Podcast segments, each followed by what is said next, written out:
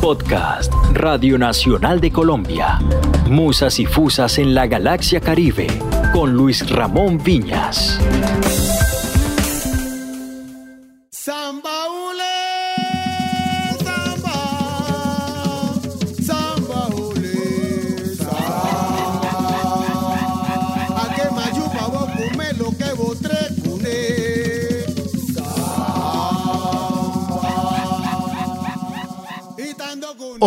Soy Moncho Viñas. Bienvenidos a Musas y Fusas en la Galaxia Caribe. En nuestra segunda entrega, el protagonista será el compositor y percusionista Justo Valdés Cáceres, quien nació en 1951 en el barrio Tronconá de San Basilio de Palenque, corregimiento del municipio de Maates del departamento de Bolívar. Ole, ole. Ole, ole, ole, ole.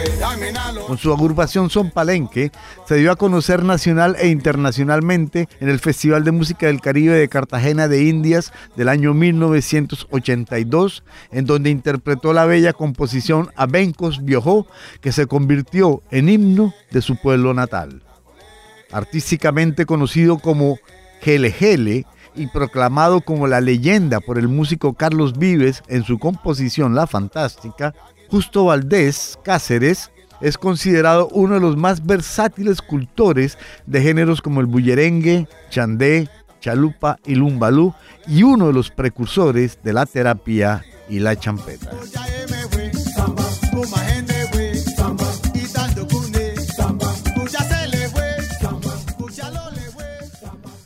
Usted nos contó que en su infancia escuchaban el entorno familiar bullerengue, chalupa, chandel, umbalú.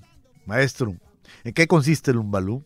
El umbalú es una ceremonia que realmente no podemos olvidar porque los mismos africanos que se escaparon para ser el primer pueblo palenque que nace de un palizar, de unos palos que cortan, y el círculo de palos donde se refugiaban los esclavos, es la palabra palenque. Ellos fueron los primeros que ejecutaron ese instrumento, que es un símbolo en educación.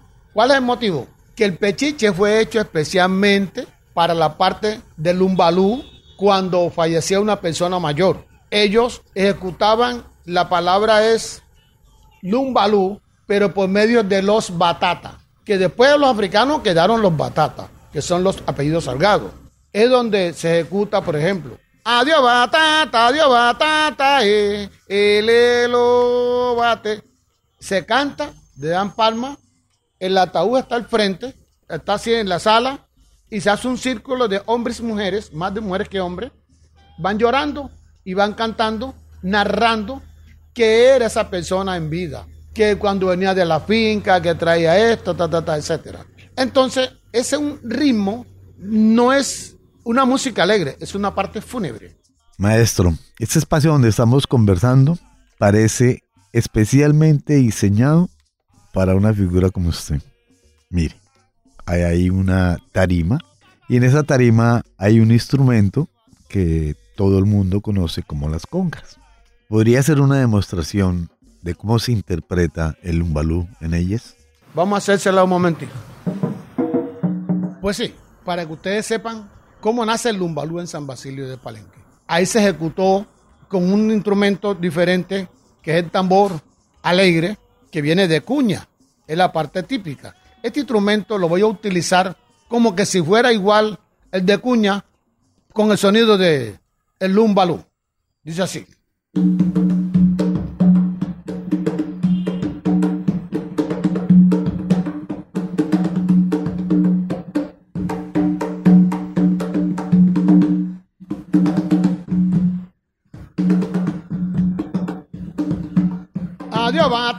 Dios batata, eh, le dio bate, estando pa' casangande, eh, lo bate, adiós batata, adiós batata, eh, le lo bate, adiós batata, adiós batata, eh, le lo bate, adiós bate, Graciela, Galatambo, el lo bate, el lo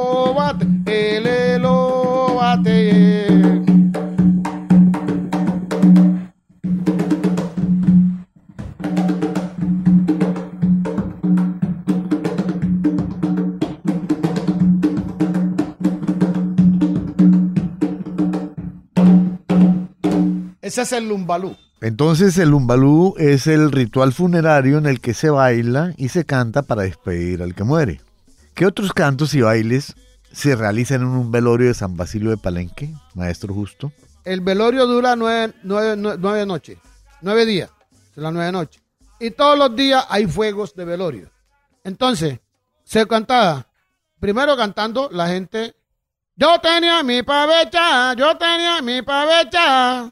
Ay, rúa, rúa, pavo y la pava, rúa, rúa. Se hace un círculo donde el pavo persigue a la pava para catriarla. Se el pavo adelante y el pavo atrás. Atrás, tú, se tiraba la pava, alzaba la coleta y el pavo se quedaba así. Sí. Entonces, eso lo hacemos nosotros en el baile en nuestro pueblo de San Basilio. Y lo otro es, a piel el arroz, siempre ha sido para amanecer, a finalizando las nueve noches, en la madrugada, se cogen cada persona con un bastón, como un bastón de mando, de casa a casa, de calle a calle. Y vamos avisándole a la persona que ya se va a levantar, o sea, va a la misa a las 5 de la mañana. Hablamos allá levantar el velorio y acá es misa. Entonces dice, a pile el arroyo, rollo, golpe, tum, tum, van, van todo el mundo, van cantando y tum, cada cual con su palo dándole. Entonces vamos a la casa, vamos a la casa de Luis lloro yo, santo del día lloro yo. A pile el arroyo, lloro yo, santo del día lloro yo. Yo me voy para Barranquilla, lloro yo, santo del día lloro yo. A pile el arroz lloro yo, santo del día lloro yo. En los barrios de Cartagena lloro yo, santo del día lloro yo. A pile el arroz lloro yo, santo del día lloro yo. Sí. Vamos a la casa de chamanes, lloro yo, santo del día lloro yo. Chamane significa tía mane en la lengua de nosotros. Vamos allá, choza, batata, lloro yo. Santo del día, lloro yo. Choza es casa del batata, en la casa batata. Y así vamos narrando, inventando los nombres de los dueños de cada casa. Ahí no, en la casa hasta nos paramos. Pen, pen, a cantarlo y dándole tum. Y cantándole. Vamos a la otra casa y así terminamos casi todo. Cuando entre poquito nos regresamos, llegamos a la hora en punto 5 menos 5, 5 menos 10 de la mañana y se levantaba el paño.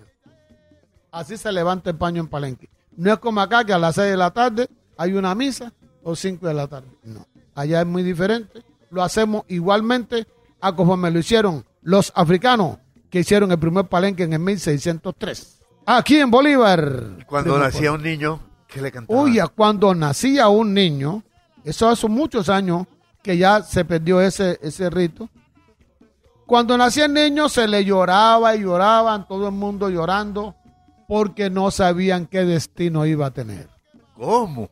¿En serio? Así era. El, lloraban y lloraban y lloraban porque no sabían qué destino iba a ¿qué tener. destino iba a tener.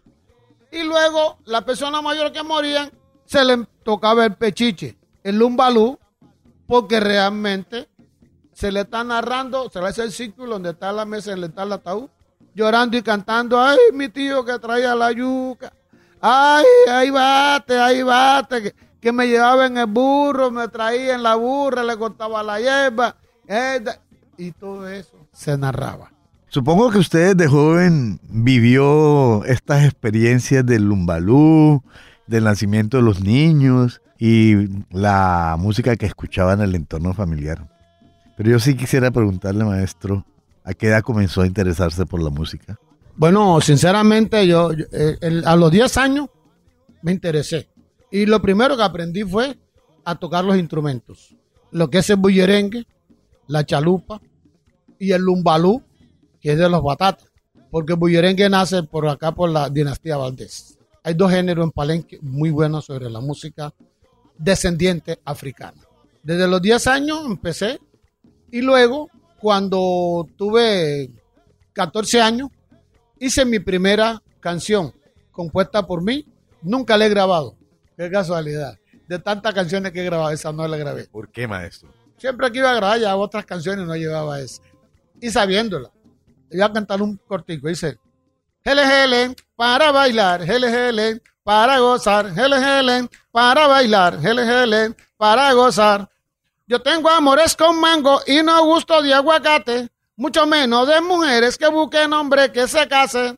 Hele, hele, para bailar, hele, hele, para gozar, hele, hele, para bailar, hele, hele, para gozar. De ahí yo el tema lo hice completo, pero le canto ese pedacito.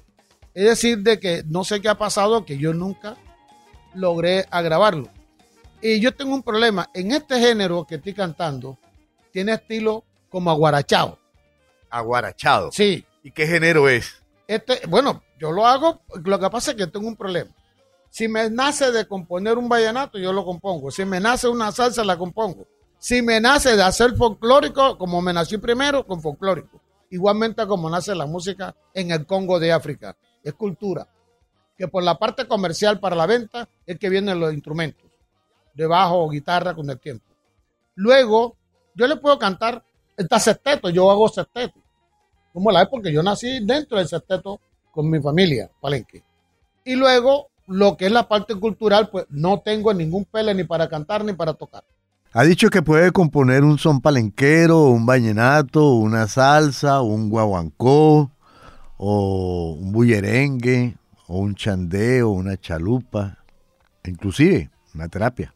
Voy a aprovechar esa respuesta para que nos cuente acerca de un género del cual se dice que usted es uno de sus precursores.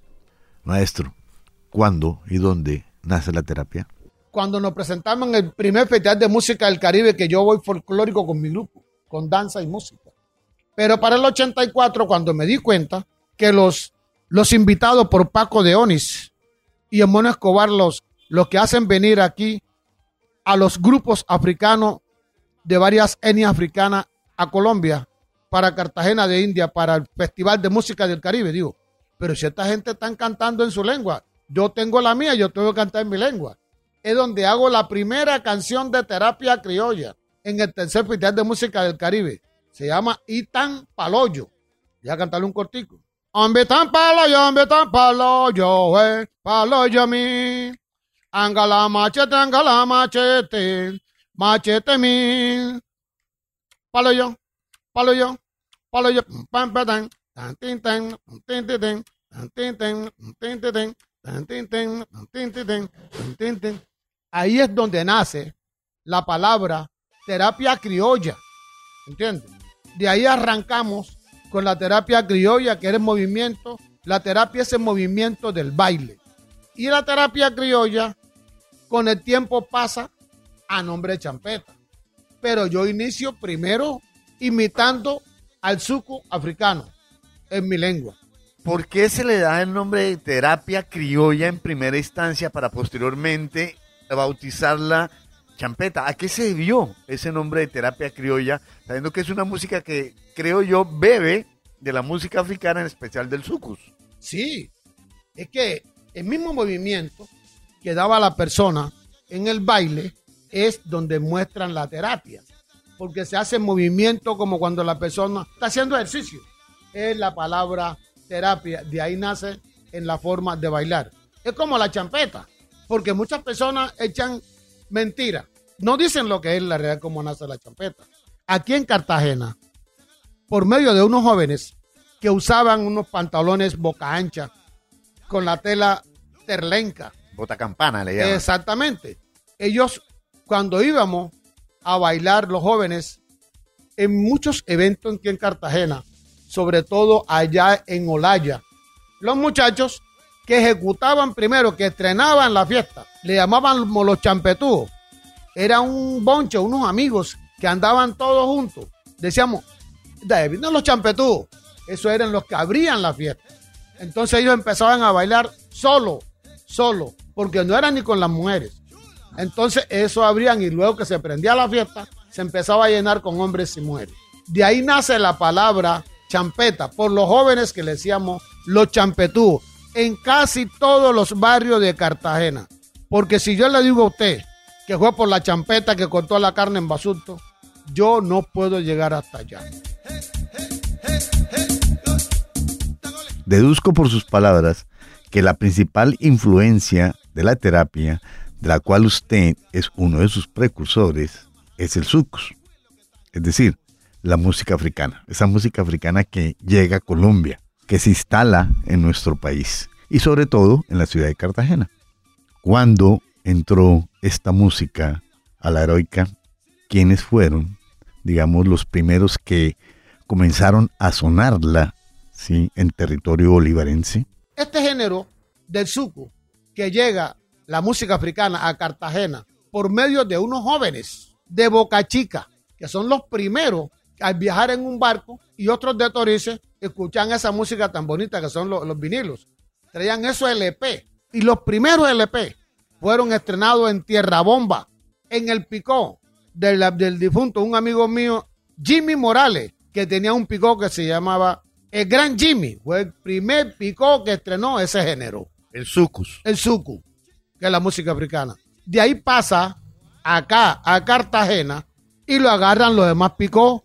Tenía música jíbara, el suku. Ellos fueron los picó sonando como el sibanicú, el guajiro, el rey, como siete picó. Pero sinceramente, empezando por el, el Gran Jimmy, que fue el primero que le inició a sonar. Ahí es donde suena aquí en Cartagena por varios equipos de sonido. Ya llega a los oídos de los locutores y empezaron las emisoras a sonar la música. Es donde Paco de Oni y el Mono Escobar se dan cuenta que deben de hacer un festival de música del Caribe aquí en Cartagena. Ahí nació la idea por, lo, por los géneros que se escucharon del suco.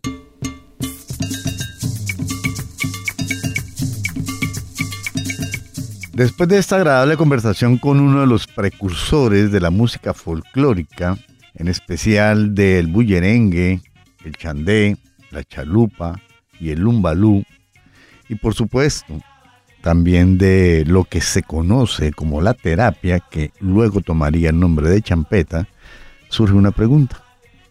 ¿Será San Basilio de Palenque la cuna de este género musical que se dice que es típicamente urbano y que se originó no allá sino en Cartagena?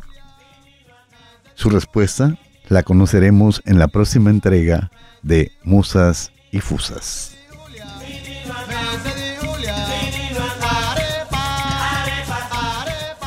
Los estuvimos acompañando Marlon Natera en la producción y quien les habla Moncho Viñas en la realización y musicalización.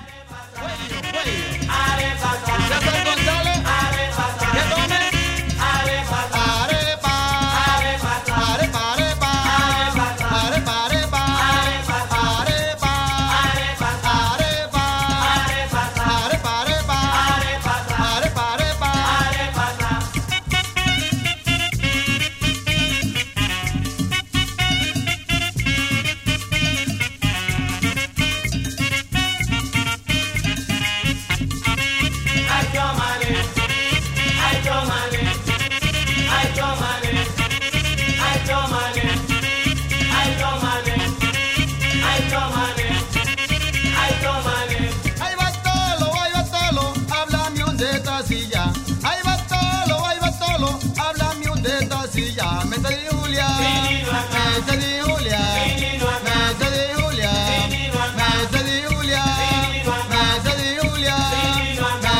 Julia. Arepa, arepa, arepa, arepa, arepa, arepa, arepa, arepa.